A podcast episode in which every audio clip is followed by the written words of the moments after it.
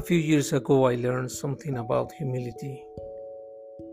I always believed that humility was, well, not showing off, not talking about what you are, about your qualities, about your abilities, about your virtues.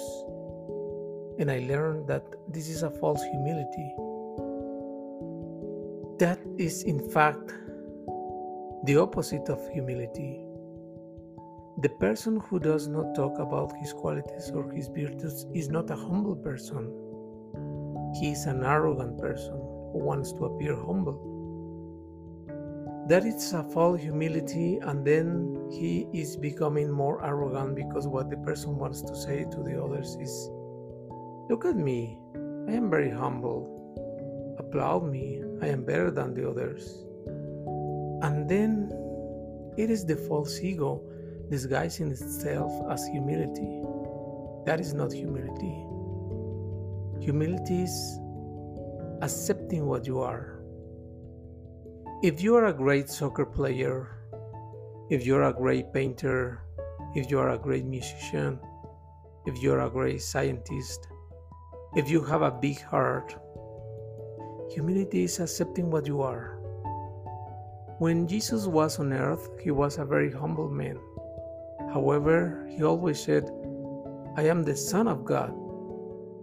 I have to come to transform you. Whoever listens to me and to my word will live forever.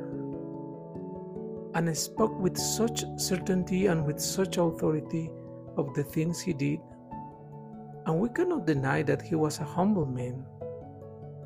Buddha was a humble man. But he always said, I reached illumination. I am an illuminated man. So true humility is accepting what you are.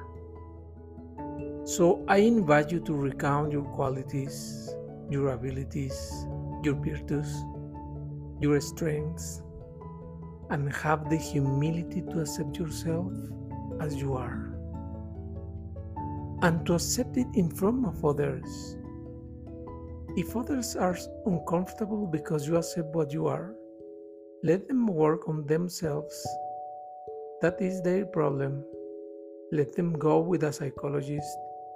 Don't worry about that. It is very important that you accept and recognize what you are because being humble is accepting how great you are.